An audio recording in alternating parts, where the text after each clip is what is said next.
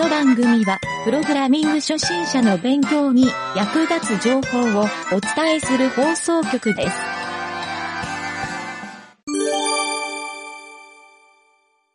深掘り技術のコーナーはい、どうも。いつでもどこでもエンジニアをやっているゆげたです。えーこのコーナーは、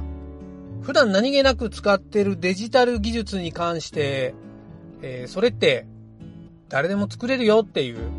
自分だって作れてしまうよっていう、そういうことをなんとなく分かってもらいたいという目的で、えー解説をしていくという、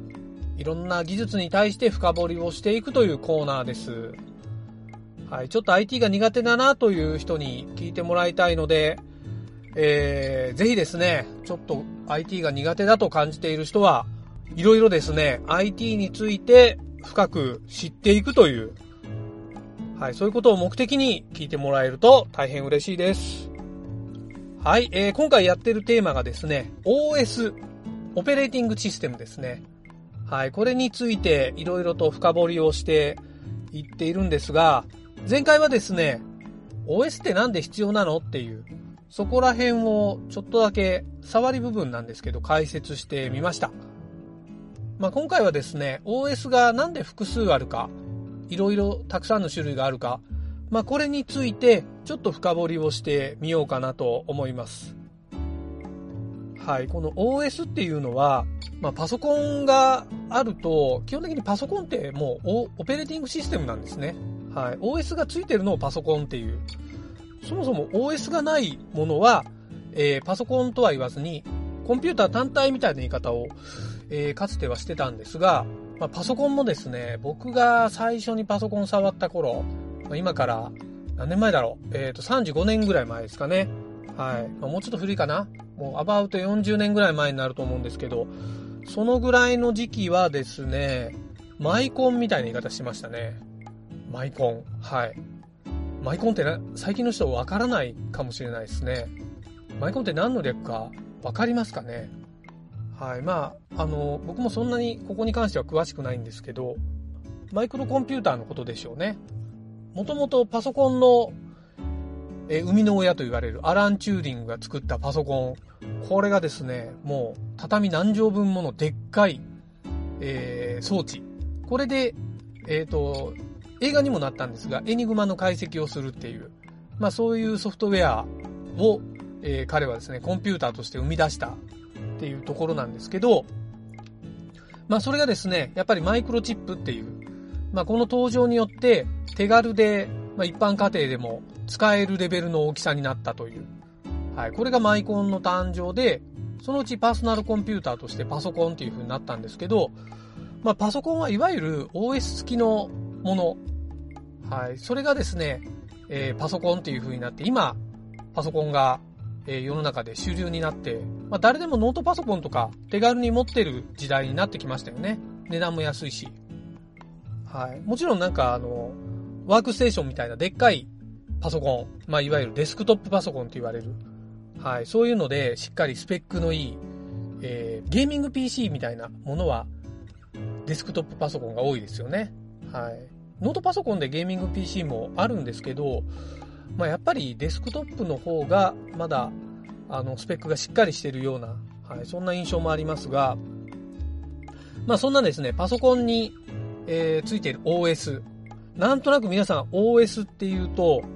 あの、マウスで動かして、いわゆる GUI って言われるグラフィックユーザーインターフェースですね。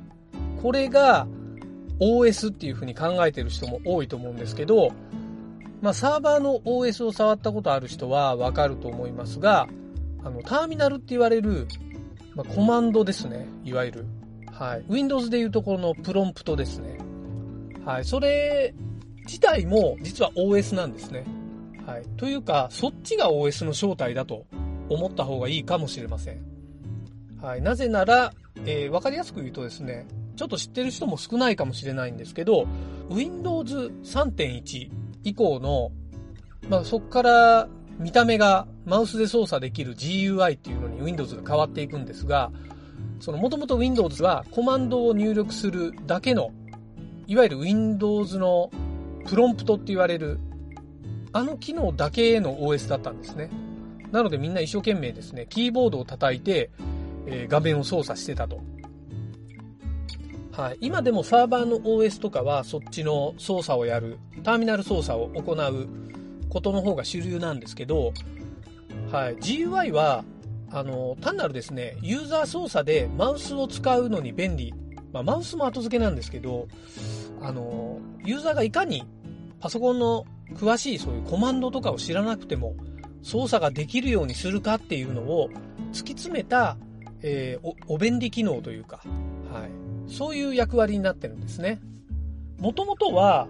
えー、やっぱり Apple 社のですね、マッキントッシュ。はい。これがですね、えっ、ー、と、世の中で GUI を普及させた一つの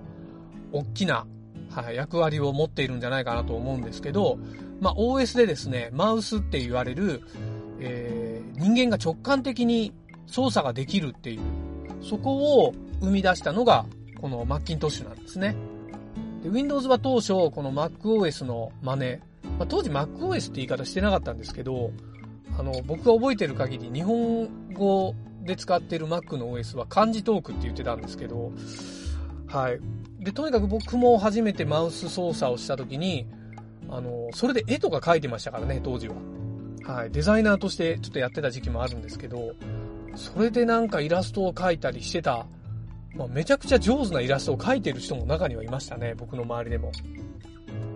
はい、そのぐらいやっぱりマウス操作っていうのは画期的な発明でもあったんですけど、まあそれもですね、やっぱりこのオペレーティングシステムのあの中の機能の一つという感じなんですね。はい。もともと OS っていうのはユーザー操作を便利にするためのソフトウェアっていうふうに前回説明したと思うんですけど、まあこれをですね、Windows もこのマウス方式を採用してきて、最近ではやっぱり Linux、これもですね、一般的にインストールして使ってる人も多いんじゃないかなと思うんですけど、まあ一番有名なのは Ubuntu ですかね。UbuntuOS はもうこのマウス操作というか GUI に非常に力を入れている OS で、でも実は GUI を入れないサーバー OS としても今非常に普及しているんですね。はい。ちょっと余談ですけど、あの、以前すごい人気だったサーバー OS のセント OS。まあ、セント OS の元をたどると、レッドハットリナックスって言われるディストリビューションになるんですけど、まあ、これがですね、セント OS が開発をもう更新するのをやめるっていう発表してから、皆さんですね、Ubuntu に乗り換える人が非常に増えたというところで、あの、Ubuntu はですね、サーバー側も、そのデスクトップ側、GUI 側ですね、はい、この2つとも非常にですね、活性化してきて、今結構 Linux の頂点に君臨してるぐらいのレベルじゃないですかね。はい。まあそういうですね、あの、マウス操作ができる OS。まあそれもですね、複数ある。はい。ちょっと今回の目的に戻りますが、なんでこの OS って複数あるのかっていう。まあここをちょっと今回考えてみようと思ってたんですが、まあちょっと時間も今日いっぱいいっぱいになってきたんで、えー、ちょっと簡単に、実はこれ、正解があるわけではないんですが、その OS っていうのはそもそも CPU ごとにそれ専用のものを作らないといけないっていうのが一つルールとしてあるんですよ。で、もともと1900年代後半ぐらいですね。まあ、いわゆるパソコンが出てきた、その Windows 95が出た時期から非常にインターネットも盛んになってパソコンも売れたっていう、この時期がいわゆるパソコンの、その、発展、黎明期と言われてる、えー、ちょっとですね、スタート時期に当たるわけなんですけど、まあ、パソコンのスタート時期っていうよりは世の中に広まり始めたスタート時期ですね。はい。で、そこがですね、えっ、ー、と、もうインテルの一強だったわけですね。2000年前半ぐらいまでですかね。スマートフォンが出るぐらいまでですかね。はい。やっぱりインテル入ってるっていうあの CM を皆さん思い出すと思うんですけど、あの、インテルだけがもう一人勝ちしてたので、皆さんインテルの CPU で複数の OS を出してたっていうのがあるんですけど、もともとはですね、やっぱり 1CPU に対して、えー、専用の OS を一つ作るっていう、まあ、ここが、あの、パソコンの本来あるべき姿だったんじゃないかなと思ってですね。なので最近、Apple 社は M1 チップっていう、もう自社製の独自チップを出して、インテルより優れてるぞっていう、そこを売りにして、あの、かなり Mac のノートパソコンとかも含めて相当売れてますよね、今。はい。Mac 使用率ってどんどん上がってるんじゃないですかね。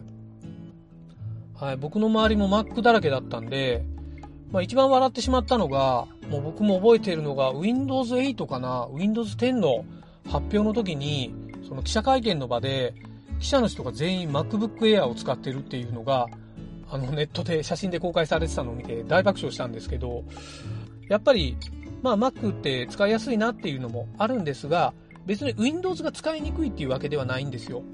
はい。ケースバイケースで使う分には、パソコンも OS も今は選べる時代になったなというふうに考えるのが、えー、僕は一番いいんじゃないかなと思っているんですが、やっぱりですね、LinuxOS とか、えー、そういうですね、独自の OS、はい、これはあの CPU には関わらないんですけど、あの、そういうマルチ CPU で、えー、複数の OS の選択肢があるっていう時代に突入したという、まあ、そこがですね、今回、その、OS が複数ある理由の一つでもあるんじゃないかなと思ってですね。はい。まあ、皆さんよく言われるのが、用途によって使い分ければいいというのはあるんですけど、やっぱりあとはなんかもう、好き好みでいいんじゃないかなと思うんですよ。はい。まあ皆さん味覚で甘党、辛党っていう風に、あの、あると思うんですけど、まあパソコンもですね、Windows 派、Mac 派、えー、Linux 派、こういうのあって全然あって叱るべきな感じもしますね。はい。それからですね、まあ、最後になんですけど、技術的に、まあ、この複数ある、えー、理由というのは、まあ、一つは先ほど言った CPU が複数あるからっていうのはあるんですが、えー、もう一つはですね、やっぱりそこで動かしたいソフトウェア、これによって複数あると考えた方がいいですね。はい。なので、Windows でしか動かないソフトウェア、はい。あと Mac でしか動かないソフトウェア。もちろんどっちでも動くソフトウェアもあるんですけど、まあそっちでしか動かないっていうなると、もう選択肢はそれしかないじゃないですか。はい。もちろんビジネス戦略的なところで、えー、OS の取捨選択があるかもしれないんですが、まあそれも踏まえてですね、OS が複数ある理由っていうのを自分なりにですね、あの、理解していくと、まあ、パソコンを買うときにですね、Mac 買うか Windows 買うか、この辺で悩むことも少なくなるんじゃないかなと思います。はい、ちなみにこの、えー、エンジニア特有の Mac 買ったらいいか Windows 買ったらいいかという鉄板の飲みネタに関してはですね、僕は、あの、聞かれたら迷ってるなら両方買いましょうというふうに答えるようにしています。はい、という感じでですね、えー、今回ちょっとまとまりのない感じで終わってしまったんですが、えー、ちょっと複数の OS についていろんなプチ雑学的なところを話してみました。はい、次回もですね、えー、もうちょっとこの OS について突っ込んだ技術の深掘りをしていきたいなと思うので、えー、ぜひですね、ちょっと楽しみにしてもらえるといいかなと思っております。という感じでまた次回もお楽しみに。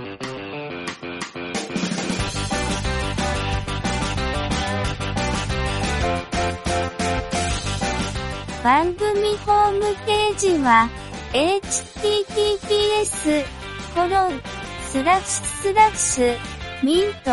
ドット、マーク、スラッシュ、ラジオです。次回もまた聞いてくださいね。